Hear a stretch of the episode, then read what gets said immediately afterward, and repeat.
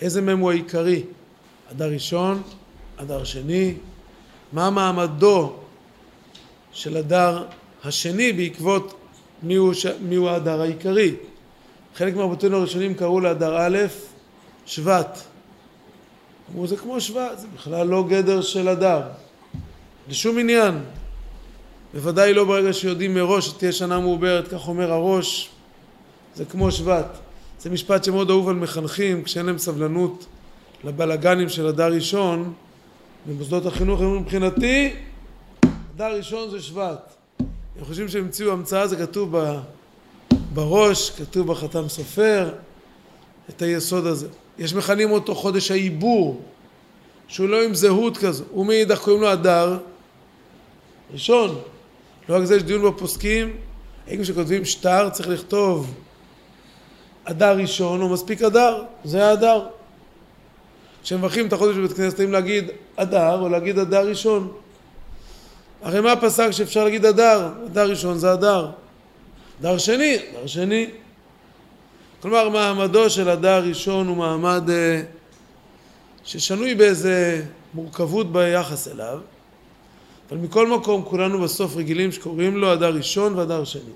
כך גם המליצו כל הפוסקים, כך לכתוב בשטרי הכתובות, בשטרי חוב, להכריז בבית כנסת, אה, וגם כתוב ברמה, זה הרמה שחותם את כל הלכות השולחן ערוך אור החיים, שטוב לעשות אה, משתה, קצת משתה ושמחה בפורים קטן. דהיינו במועד שעקרונית היה אמור להיות בפורים, י"ד ט"ו, או בעיקר י"ד למען האמת, או מה זה, האם זה ערך עצמי או לא, זו מחלוקת ראשונים גדולה מאוד בתקופת בעלי התוספות. האם צריך לעשות את זה או לא. יש מבעלי התוספות רבים שהעידו שהיו נוהגים אצלנו לעשות סעודה כזו עם חברים, להרבות בו קצת שתייה ואכילה. יש אפילו ראשונים שאמרו שגם אולי צריך לעשות בזה משלוח מנות. לא ראינו אף אחד שנוהג כך, אבל יש אומרים, אז מה המעמד של זה? ממה...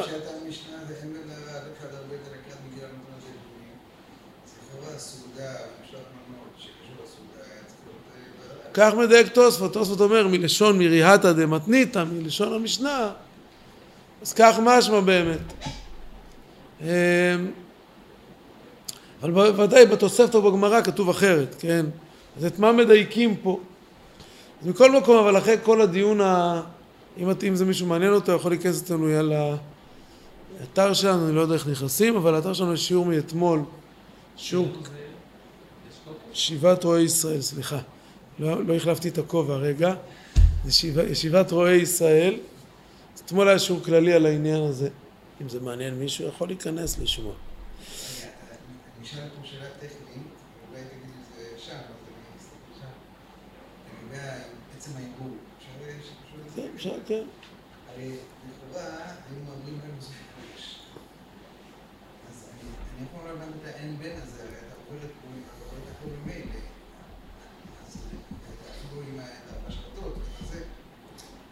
תמיד רק בסוף יתברר לך אם יש עוד הרבה טוב, נכון? אז ממילא עברת את פורים, אז מה שייך להגיד שאין בין הדר לקריאת מגילה? עברת את קריאת מגילה, עשית את הכל. לשון המשנה באמת היא כדבריך, קראו את המגילה, אפילו לא כתוב, כתוב נתעברה השנה, משמע שבאמת לשון המשנה, וכך מסבירים חלק גדול מהראשונים, שכל דין מה שכתוב במשנה כולו מדבר רק במציאות שכבר היה ראש, היה כבר אה, פורים ובכ"ד אדר התכנסה מועצת, אה, סתם זרקתי דוגמה, כ"ד, י"ז, כ"ז, לא משנה, התכנסו ופתאום התברר לכל צוות המורים שהוא כבר חשב שפורים ברוך השם מאחוריו מתברר לו נוחמו, עוד הפעם, עוד חודש. כן, התלמידים מאושרים והמורים או, היה פעמיים. חלק מהראשונים אמרו, זה לא קרה בי"ז או בק"ז או בכ"ח, אלא בי"ד בבוקר, י"ד בבוקר קרה, בירושלים התכנסו הסנהדרין ואמרה, לפי מה שאנחנו מקבלים, עכשיו החלטנו לעבר את השנה. מה, לעבר את השנה? לא, לא, לא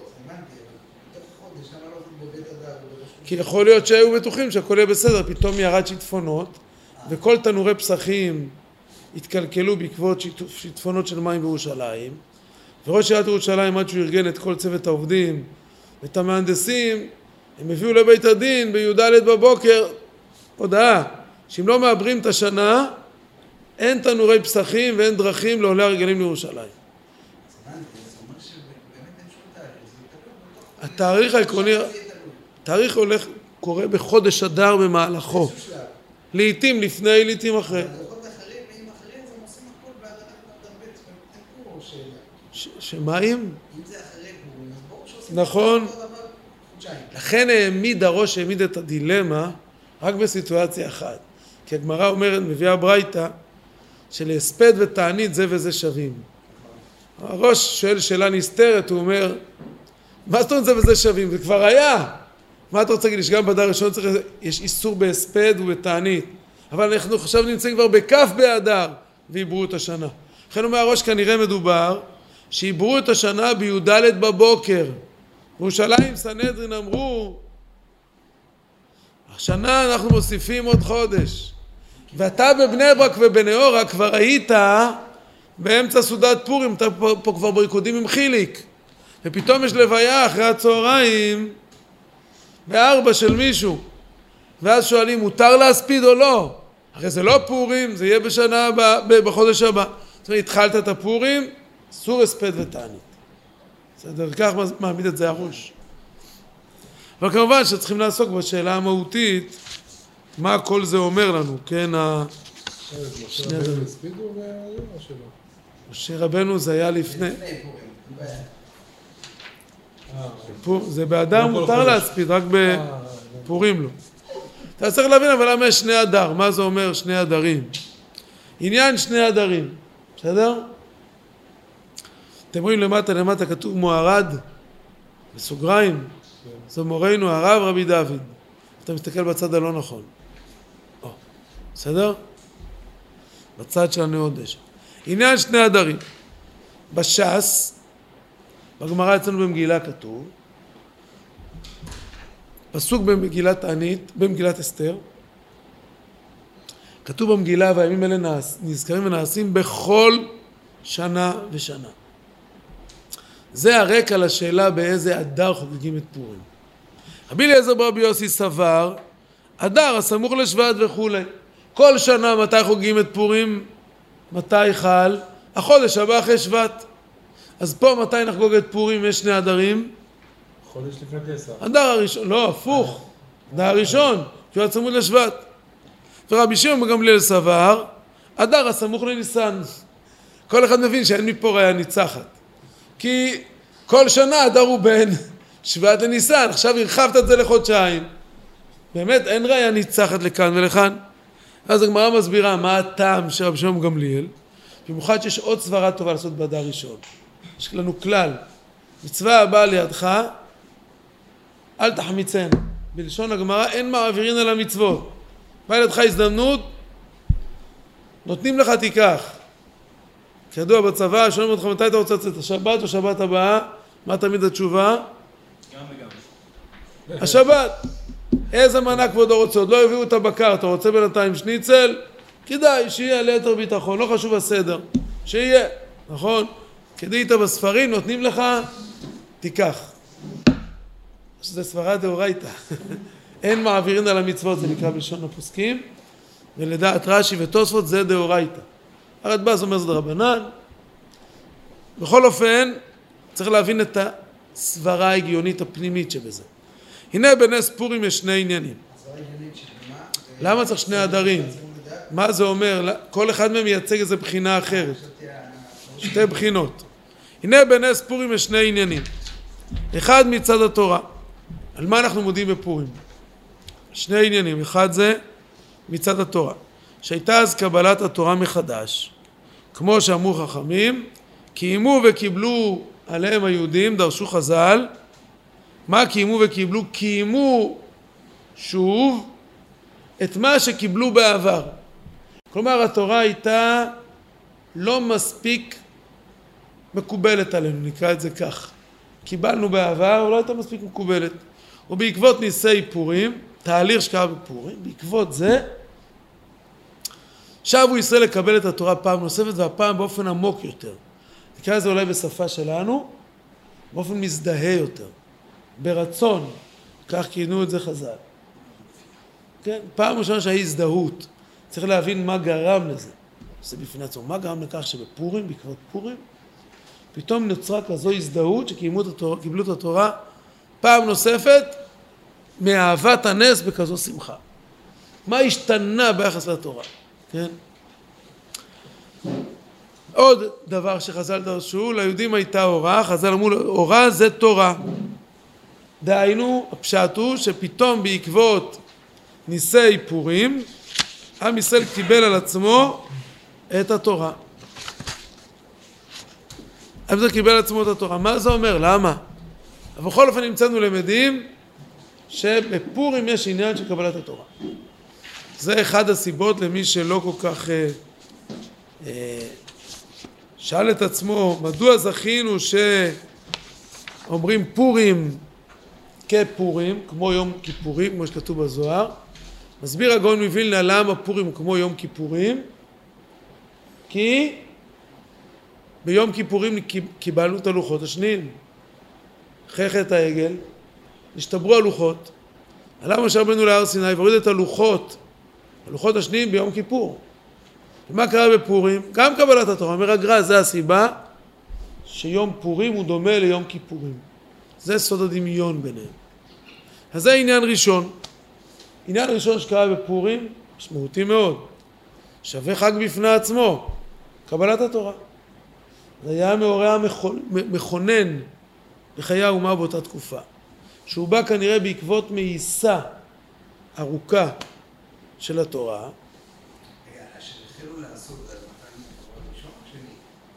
מה, פה במגילת אסתר? שהחלו לעשות אז. כן, אבל זה היה... לוחות שניות ראשונות זה היה ודאי בכפייה, אבל שנייה, לוחות שניות היו עדיין מאותו כוח של הראשונות. קיבלנו, הבנו זה חשוב, זה נכון, אבל שמחה, הזדהות, לא הייתה. כן. אני מניח, זה סוג... האמת זו סוגיה קיומית. כי למען האמת, הרבה אנשים, היחסים שלהם עם התורה ועם ריבונו של עולם זה יחסי הכרח, לא יחסי רצון. זה כמעט הסוגיה, סוגיית הליבה כיום. בהמון עניינים, חלק גדול מהפולמוסים התורניים והטלטלות שעוברות על הציבור בתקופה הזו, היא נובעת מהמקום הזה. שריבונו של אמר שמשהו אסור בתורה. האם אתה שמח ומזדהה בזה? כשאתה אומר, בנו של עולם, תראה, יש לנו רצון מאוד... נעבך, מה לעשות? חייבת אותנו. אז עוד אין לנו פתרון איך עוקפים אותך. אבל זה בעבודה, נמציא איזה אפליקציה שתמצא דרך איך עוקפים אותך, שהווי יזיקח אותנו מסביב. נמצא דרך. נמצא דרך לחיות באיסור, אבל זה יהיה בהיתר. נסדר אותי עם הרבנים, נמצא כמה רבנים שיהיה בסדר, ונתיר את הדבר, נמצא איזה פטנט, כן? זה חיי כפייתיות. אתה לא שמח בתורה. חיי הזדהות זה אומר כל מה שאתה ציווית, זה בשמחה, כן? זה כמו כל אחד מכיר אה, כשמבקש ממך בן זוג או אימא, איזה בקשה, אם אתה אומר אוף, אני אעשה, ואתה מחפש גם פתרונות, ממנה את הילדים האחרים במקומך שהם יעשו את זה במקומך, שאתה שמח לעשות את זה, עם הזדהות. אז זה מאורע משמעותי מאוד. כשמתחילים לקבל תורה בהזדהות, בשמחה, זה שווה לחגוג אותו. זה סיבה ראשונה לפורים. למה זה קרה בפורים אתה שואל, או איך מגיעים לזה? לקבל הכל בשמחה. המן נתן לנו שיעור מה יקרה אם לא נקבל את התורה בהזדהות. לעיתים מעמיד עליהם, כן, הגמרא בסנדרין אומרת שזו אלטרנטיבה לא מוצלחת אבל היא קיימת לפעמים, מעמיד עליהם מלך קשה כהמן. לפעמים אנחנו תופסים את מעלתנו ואת מעלת התורה רק כשזה רואים את האלטרנטיבה. אוהב ישראל מפת היה אומר, בראשון לראשון למניינם, היה אומר, ריבונו של עולם, שיהיה שנה טובה לישראל. שאלו אותו, מה העניין? זה התאריך של הגויים שבו אתה מברך שיש שנה טובה לישראל? הוא אומר, כן, כשמגיעים לשנה הראשונה, לאלף תשרי אצלנו, בשמיים ראש שלנו מסתכל, אומר, ציפיתי מכם לראש השנה אחר. מה אתם רוצים שאני אברך אתכם ב- בלב שלם? ציפיתי שתהיו במקום אחר ביחסים איתי בראש השנה. אבל כשהוא רואה מה הגויים עושים בראש השנה שלהם, הוא אומר, בחרתי בכם בלב שלם, אני מעדיף אתכם פני כל אומה אחרת. מה אתה אומר, כשרואים איך הם חוגגים, של היהודים שנה טובה ומתוקה. כן, אז לפעמים דווקא מאויביי תחכמני, לומדים דרך האויב את אה, מעלתנו ואת הצורך ב, בתורה. איך אומרת הגמרא שרב- שרבי יוסף היה אומר, בלי היום הזה של מתן תורה, כמה יוסף יש בשוק? איזה יוסף הם? זה סתם, כן. כמו השיר הישראלי של פעם, זה לא יוסף, מי שמכיר את השיר הזה. זה כאילו, זה לא זה, זה לא לעניין. בכל אופן זה עניין אחד של פורים. עניין שני, שנית הנס ההצלה, אשר מחמת זה ניתקנו המצוות של מקרא מגילה ומשלח מנות. דהיינו, הנס השני שהגוף ניצל. גוף של עם ישראל היה עומד תחת השמדה טוטאלית, מהמסוכנות ביותר שהיה בעולם. השמד, השמדת הגוף ביום אחד, הפתרון הסופי. ובחסדי השם ניצלנו מתוך זה. שתי סיבות טובות, כל אחד מהם הוא ערך בפני עצמו. לחגוג עליו. הצלת הגוף, והיחס המחודש של הצלת, באיזושהי מידה, יחס נכון לתורה זה הצלת הנפש. כי בלי זה אדם חי עם מערכת חוקים שהוא לא מאמין בה, לא מזדהה איתה. אפשר לראות את זה, כולם מכירים כמה פעמים חוקים רבים, כמה יש בהם איזה היגיון, חלק גדול מהאזרחים בכל מדינות העולם וגם בארצנו היקרה לא מזדהים, וכשאתם לא מזדהים אז הפרקליטות תגיד זה לא על פי החוק, אבל האזרח לא מזדהה.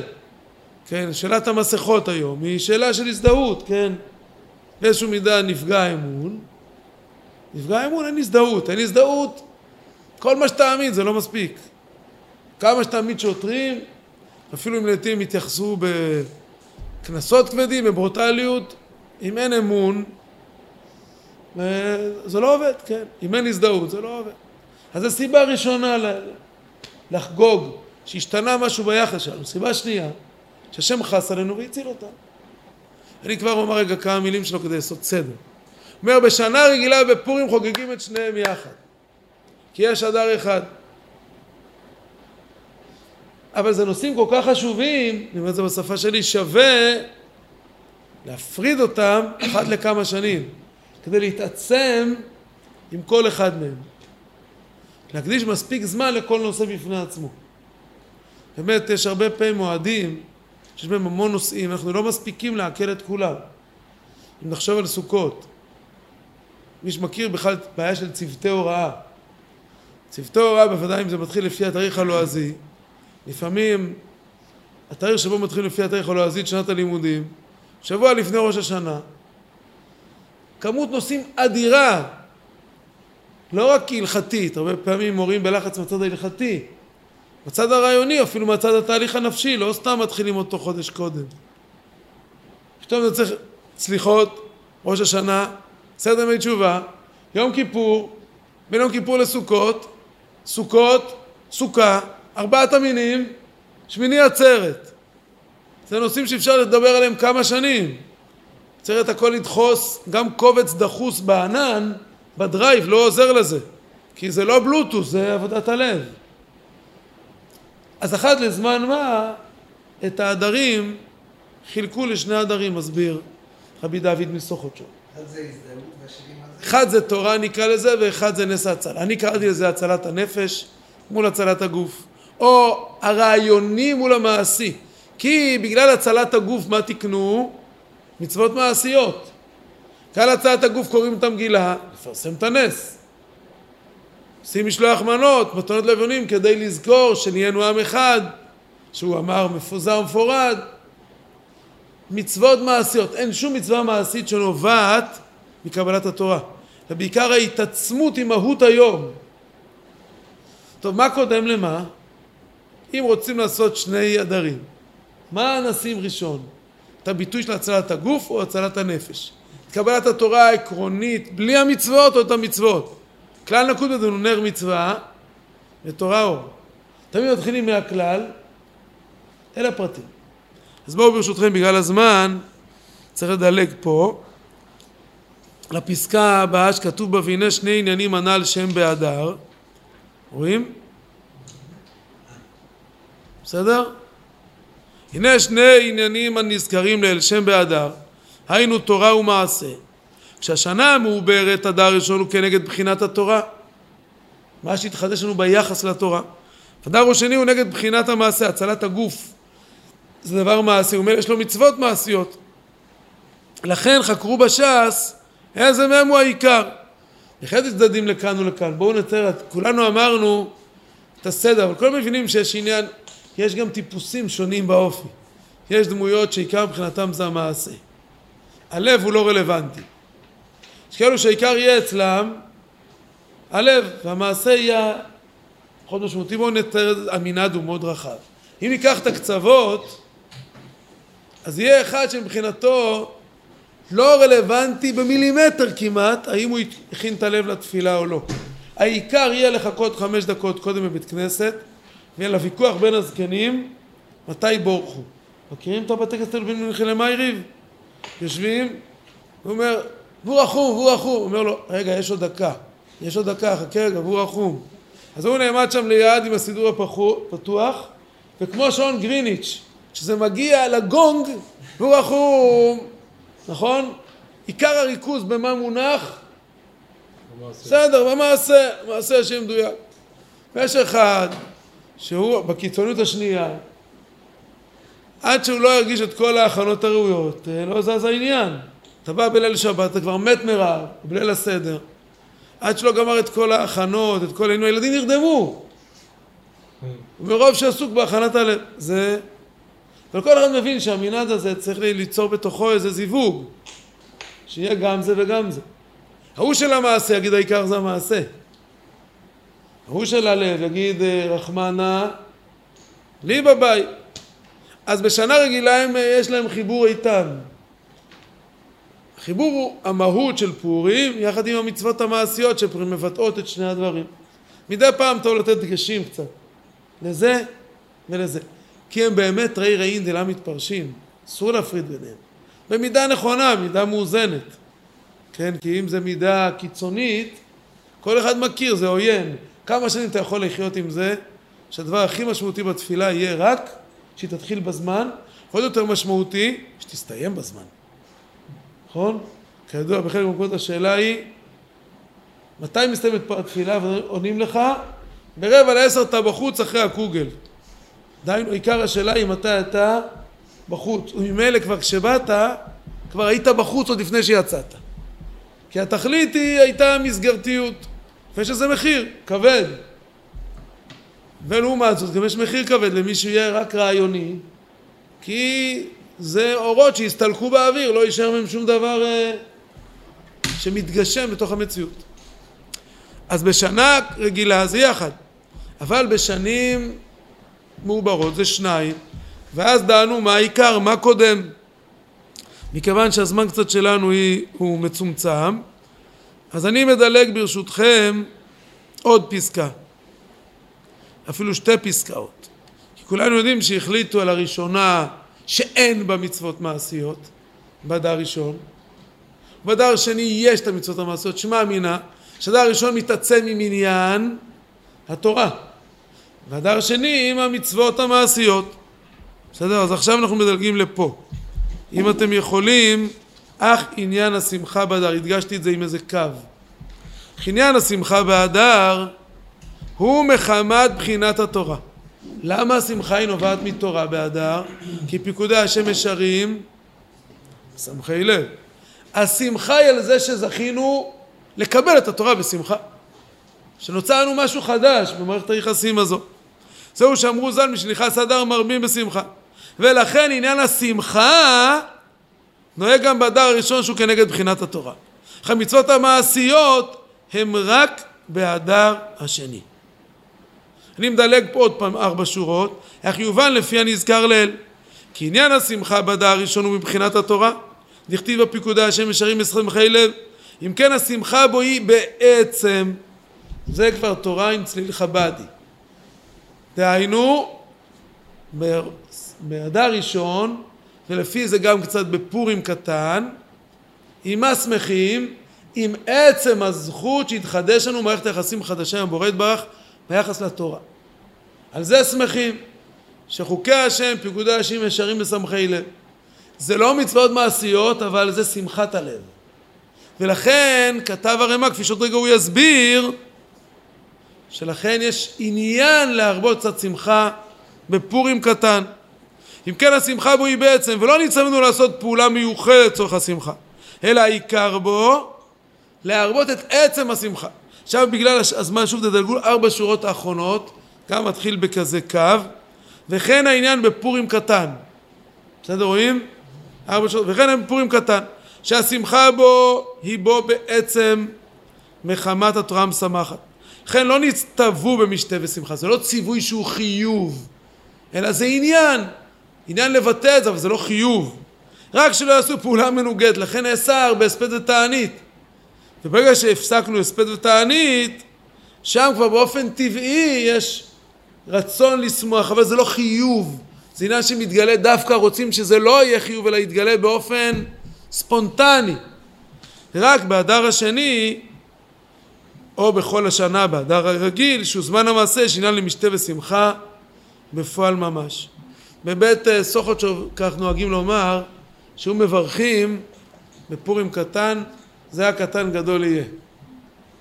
דהיינו, זה משהו שאמור להצמיח, אין בו כאמור חיוב מצוות, כי רוצים לסמל, יש איזה ממרה כזו בשם הרב עמיטל, שאומר שבשלום זכר, בשולם זוכר לא אומרים דברי תורה.